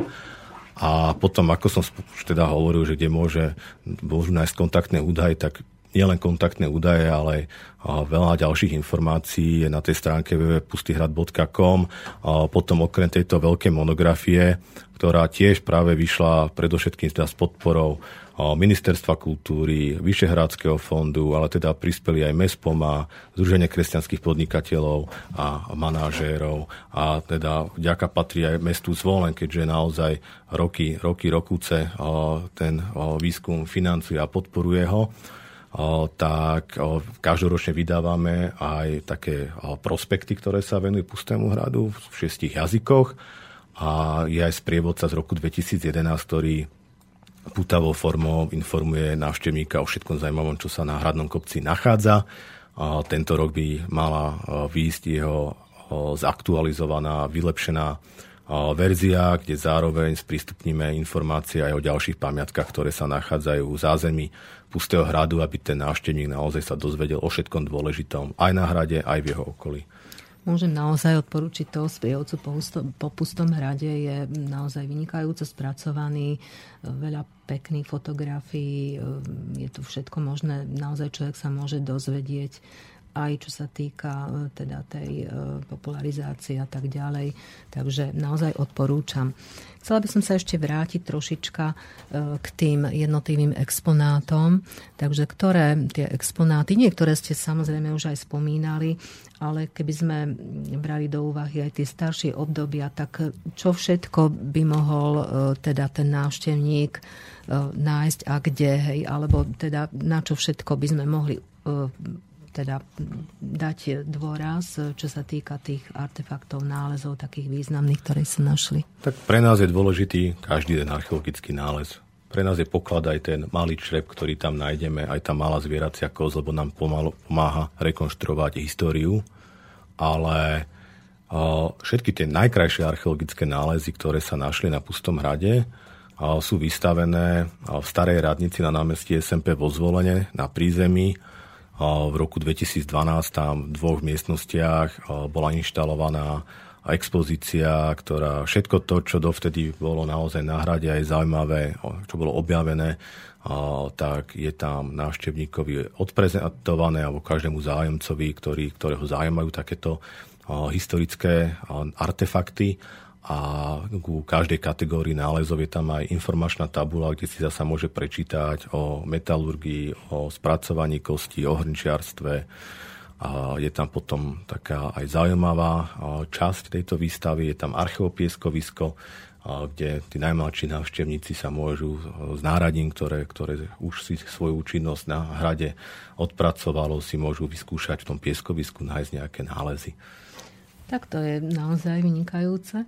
A mňa ešte zaujala aj z toho vhodného pustého hradu aj taká zmienka, aj v tom múzeu, myslím, že je to prezentované, že v podstate na tom hornom pustom hrade existovala aj dielňa, ktorá vyrábala falzifikáty mince. Bolo to naozaj tak? Áno, bolo to tak, tak v každom období sa falšujú peniaze, tak to bolo aj na prelome toho 13. 14. storočia. To bolo práve to nepokojné obdobie po umrtí Arpadovcov a pred nástupom Anžujovcov na uhorský trón, kedy bol taký boj oligarchov na o, o území aj Uhorska, teda aj tej hornej časti dnešného Slovenska, o nástupníctvo, o trón a, a boli tu mocné rody, tak jednak bol Matúščak Trenčiansky v tom severozápadnom Slovensku.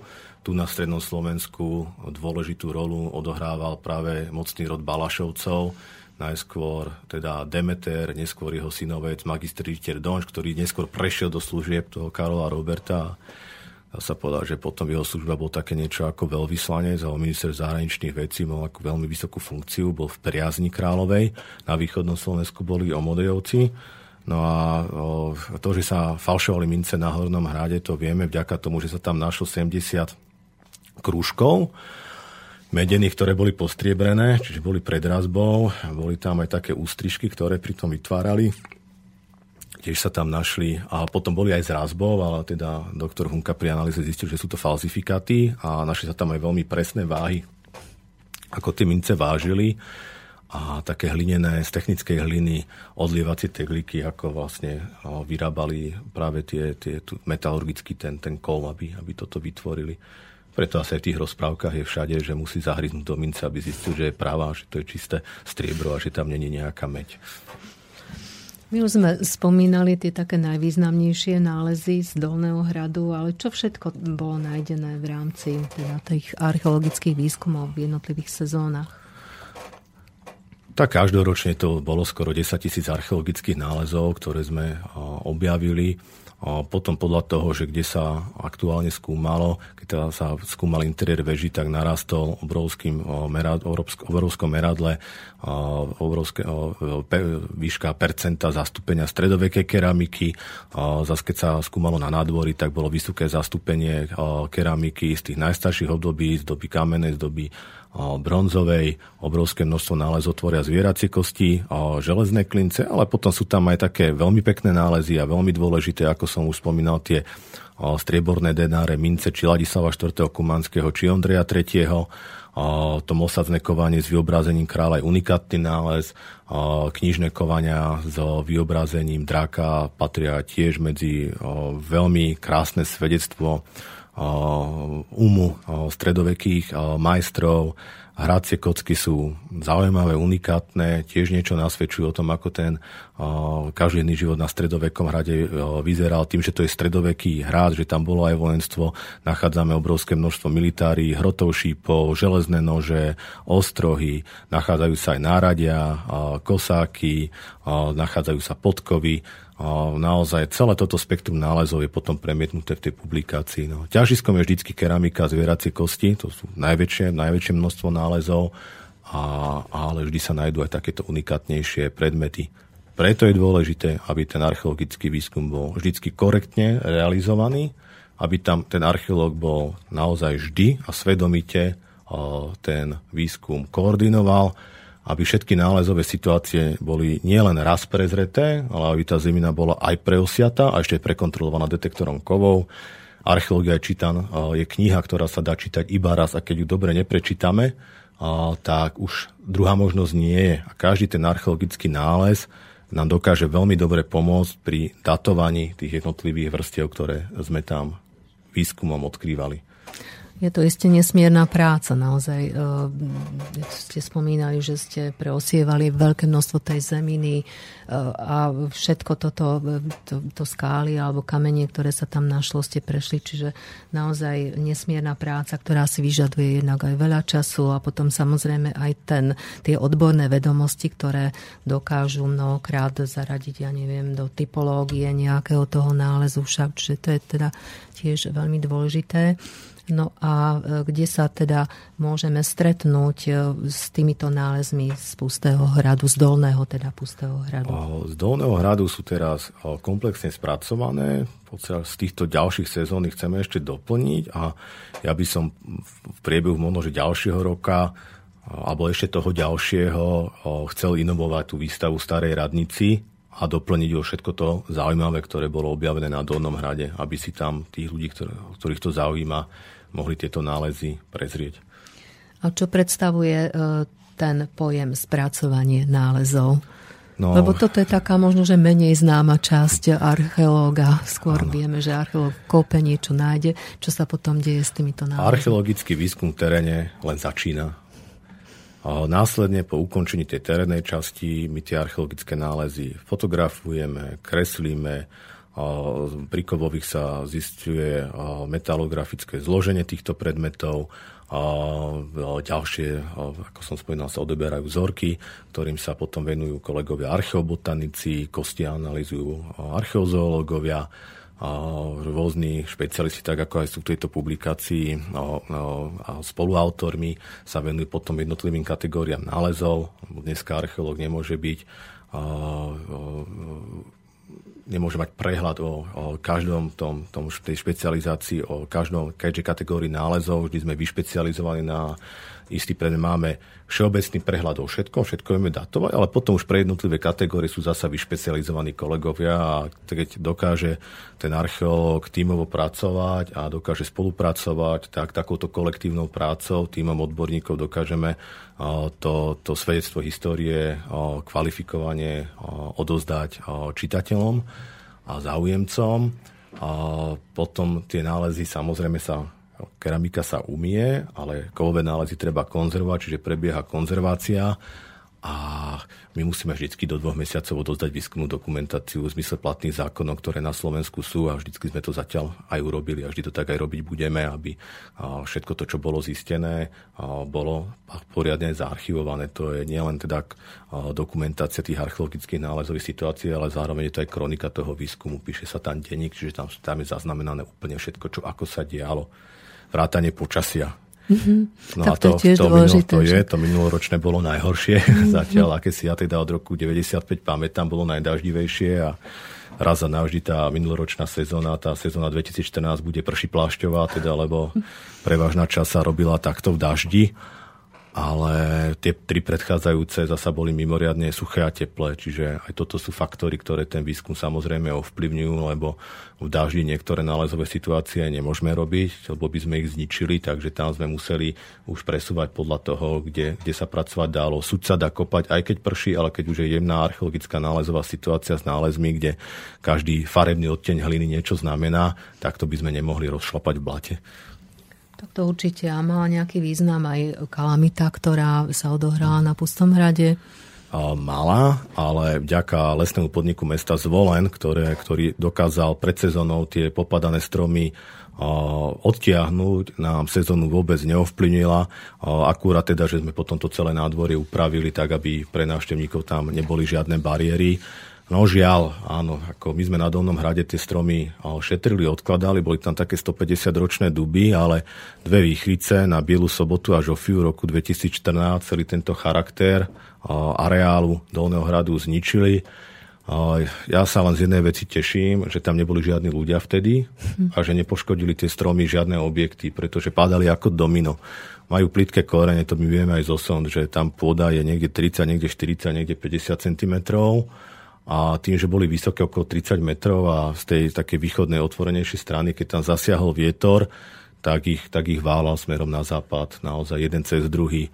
No tá Žofia potom, tá, na Žofiu sa to celé dielo skazy dokonalo, hm. ale vôbec tie lesy v okolí Pustého hradu boli to výchrycou veľmi poškodené, ako za posledné 10 ročia ten, ten, ten, ten lesný porast nikdy nebol takto poznačený ako, ako minulý rok.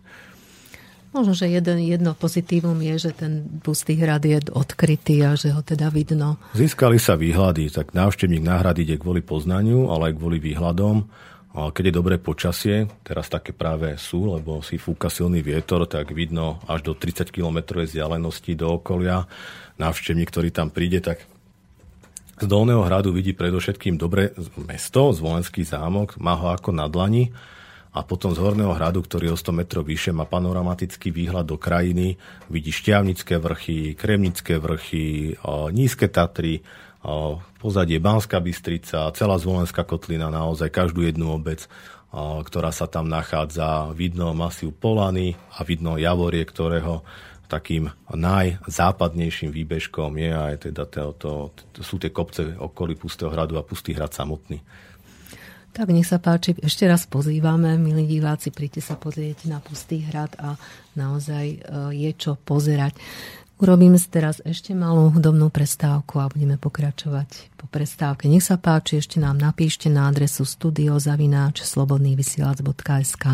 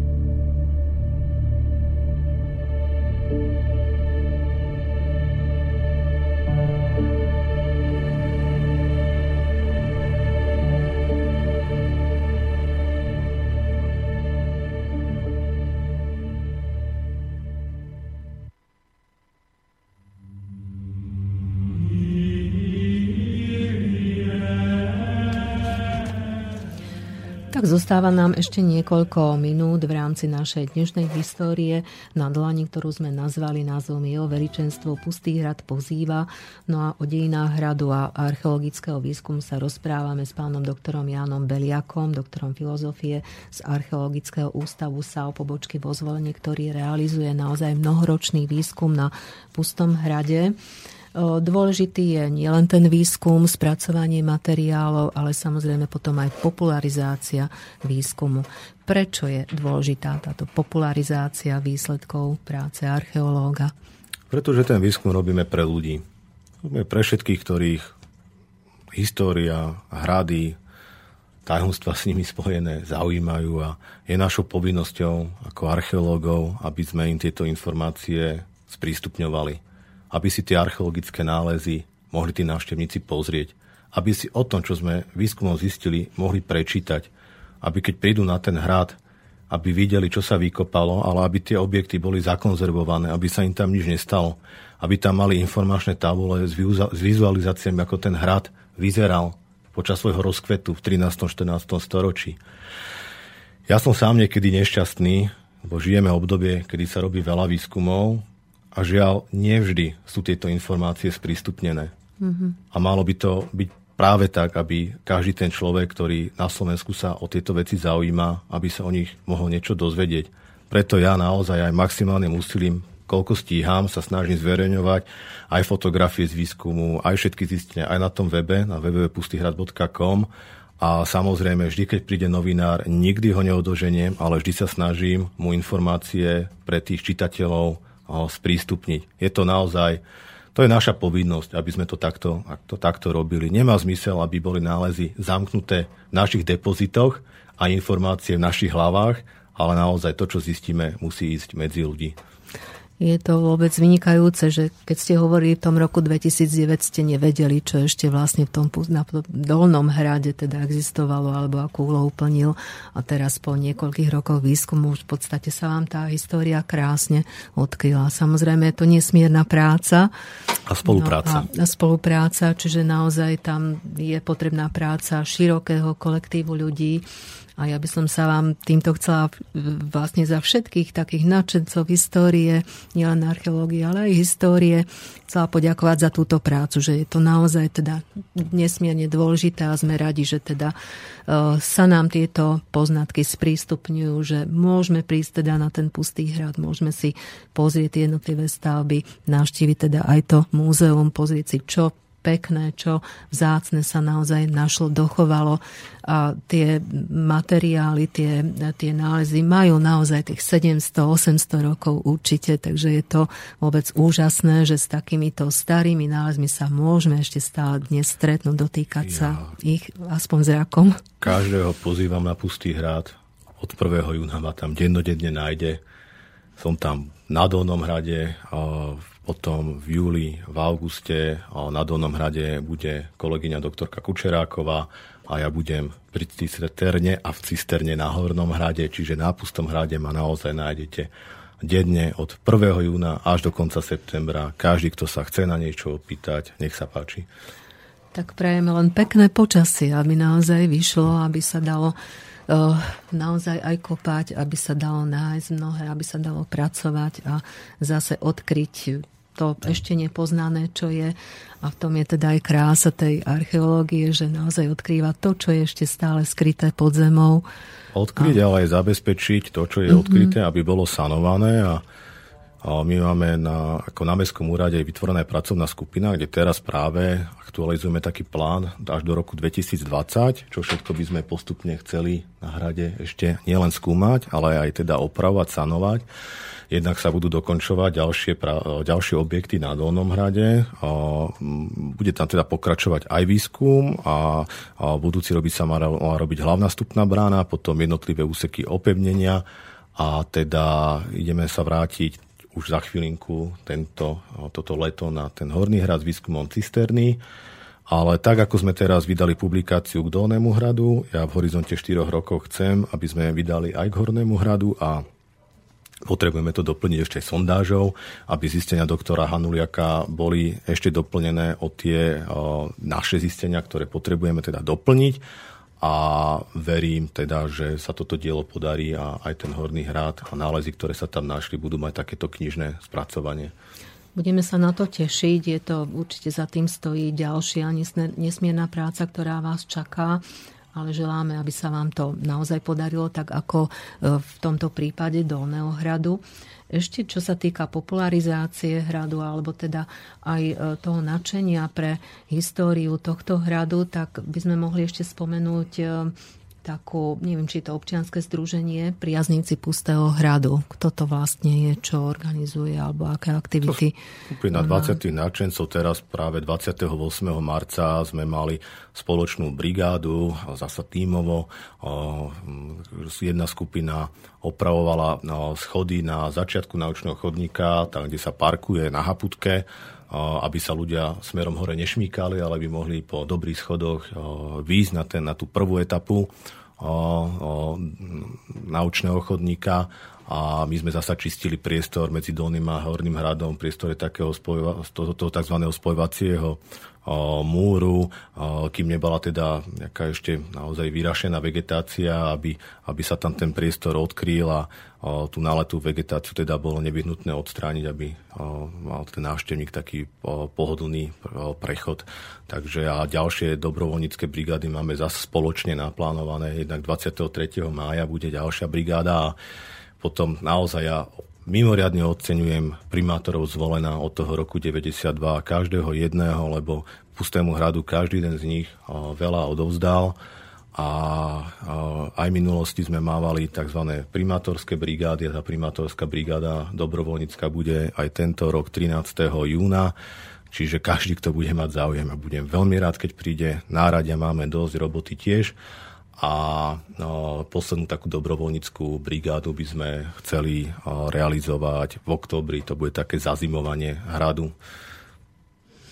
Spomínali ste Haputku, čiže tí, ktorí nepoznajú dobre zvolen, treba by chceli prísť aj od, alebo z iných končín Slovenska na túto brigádu, alebo teda aj na návštevu Pustého hradu, tak tá Haputka je východisko na Pustý hrad. Však tam sa dá to, parkovať. Je to priestor pri hlavnej ceste Bratislava Košice, je to hneď vedľa zimného štadiona, čiže treba si tam dať, zapísať do GPS-ky ulica pod dráhami a GPS ich už zavedie priamo priamo na ten nástupný chodník. Tam je potom značkovaný naučný chodník, ktorý začína práve v tomto priestore a o, spolu tvorí 6-kilometrový okruh, ale sú tam aj rôzne varianty, ktorými ten návštevník môže návštevu dolného a horného pustého hradu absolvovať a pozrieť si všetky zaujímavé zákutia, ktoré tam sú. Tak ešte raz pozývame, no a celkom na záver by sme sa chceli vrátiť k tým našim otázkam, ktoré sme dostali už v úvode relácie, tak poprosíme prečítať. No máte tu jeden mail, aj keď vlastne pozostáva z dvoch otázok, takže to množné číslo platí, že dostanete sa k otázkam, tak Milan napísal mail. A hovorí sa, že výťazí píšu históriu. Stretol sa váš host e, v praxi s tým, že archeologické nálezy zásadne upravili nejaké fakty histórie, ktoré sa dovtedy považovali za pravdivé? Áno, každý ten jeden nález môže doplniť, upraviť, rozvinúť o, o vedomosti, ktoré sme mali. Keď si zoberieme, že keď si sa nepredpokladalo slovanské osídlenie v priestore týchto horských kotlín v včasnoslovanskom období v 7. storočí, a dneska ich máme archeologicky doložené aj tu, kde dneska sedíme v Banskej Bystrici pri výstavbe Severného obchvatu, my sme našli osadu zo predveľkomoravského obdobia. Predtým Bystrici takáto nebola známa, čiže je to doklad osídlenia. Um, som spomínal v dnešnej relácii tie markománske vojny. Dneska vďaka leteckej prospekcii a potom ďalším už priamo archeologickým sondážám vieme nájsť rímske pochodové tábory. Vieme zistiť trasy, ktorými rímsky vojaci v tom priestore dnešného nášho územia, vtedy Barbarika, že priestora barbarov, ako tu postupovali. Už nemáme len nápis na Trenčanskej hradnej skále, ale máme to doložené aj takýmito archeologickými nálezmi. Čiže je, je ako naozaj tá archeológia je veľkou pomockou aj pre interpretáciu histórie a, a je dôležité, aby sa robila poctivo, aby sa tie nálezy čas pracovali a potom je veľkou, veľ, veľ, veľkou výhodou pre slovenskú spoločnosť, že to sú veľkou výhodou tie zistenia, ktoré archeológia prináša. No a ešte jedna otázka tam bola, že, že ako váš host vníma fakt, že história sa v rôznych obdobiach vykladá podľa potreb aktuálnej ideológie. Tu možno naráža na také veci ako Slovenské národné povstanie, ktoré raz slúžilo socialistom, súdruhom, potom zase niekomu inému a takže sa to stále prelieva podľa toho. Je to iba na tom badateľovi, do akej miery sa dá vtiahnuť do ideológie a o, o, každý vedec v podstate musí byť nezávislý na tej ideológii a musí sa na tie nálezy pozerať iba z odborného a vecného hľadiska. Áno, tak to bola otázka napríklad autopsie Slovanov na území dnešného Polska po druhej svetovej vojne sa tam veľmi silne hľadali korene, že Slovania tam boli odjak živa. No my vieme, že prišli počas ťahovania národov a vedecky sa to dokázalo, ale bola tam, bola dneska, dodnes stále je taká, taká veľká a veľmi tvrdá diskusia medzi autochtonistami a autochtonistami Slovánov. A nielen v Polsku, aj u nás. Čiže ďakujeme.